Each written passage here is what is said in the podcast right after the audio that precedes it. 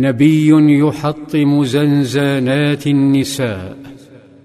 تساءل الصحابة عما يجري داخل حصون يهود وأديرة النصارى حيث يقرر كتابهم المقدس أن المرأة إذا حاضت تنجس كل شيء تلمسه ويجب على الرجل أن يستحم وأن يغسل ثيابه إذا جلس على شيء جلست عليه أو لمسته من أثاث المنزل وأدواته أو أي شيء ثم يأمر بعزلها اسبوعا آخر تكفيرا لها وبذا تصبح مدة نفيها نصف شهر من كل شهر.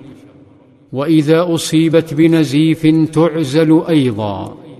أما إن أصاب ثياب الرجل قطرة دم منها فإنها تقع عليه أحكام الحيض نفسها مدة أسبوع.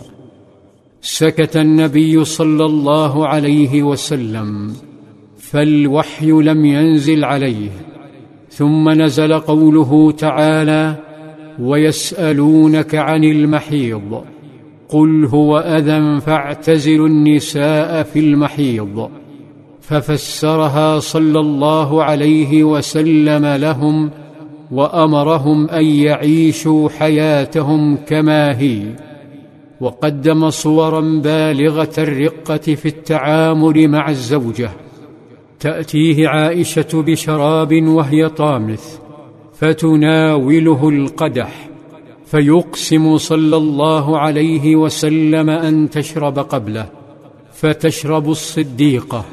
ثم يتناول القدح ويبحث عن موضع فمها فيشرب منه وتأتيه بالعظم فيه لحم فيقسم أن تأكل قبله ثم يبحث عن موضع أكلها ليأكل منه. يناديها من المسجد لتناوله السجادة يا عائشة ناوليني الخمرة. فتعتذر فيقول إن حيضتك ليست في يدك. يقرأ القرآن صلى الله عليه وسلم ورأسه في حجرها فتقوم بتسريح شعره.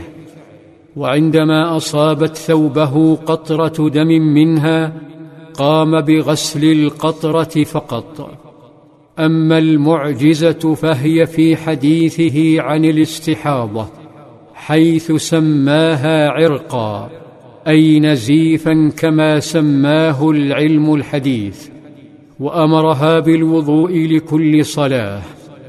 علم حاخامات يهود بذلك فقالوا ما يريد هذا الرجل أن يدع من أمرنا شيئا إلا خالفنا فيه فلم ينشغل صلى الله عليه وسلم بالرد عليهم. كان منشغلا بالبناء مع ترحيبه بملاحظاتهم ونقدهم. فقد أتاه حاخام قائلا إنكم تشركون تقولون ما شاء الله وشئت وتقولون والكعبة. فلم ينهره صلى الله عليه وسلم.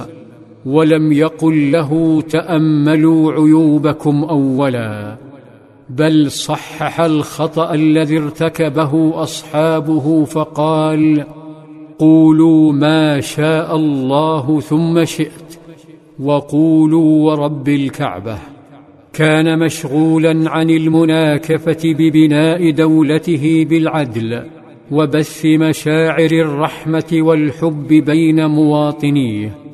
ذات يوم وصلت مجموعة من المسافرين فنظر صلى الله عليه وسلم إليهم وتأمل تشقق أقدامهم وشحوب ألوانهم فأوجعه المشهد حتى نهض من مجلسه على الفور وتحرك صلى الله عليه وسلم فتحركت المدينة كلها رحمة بهم.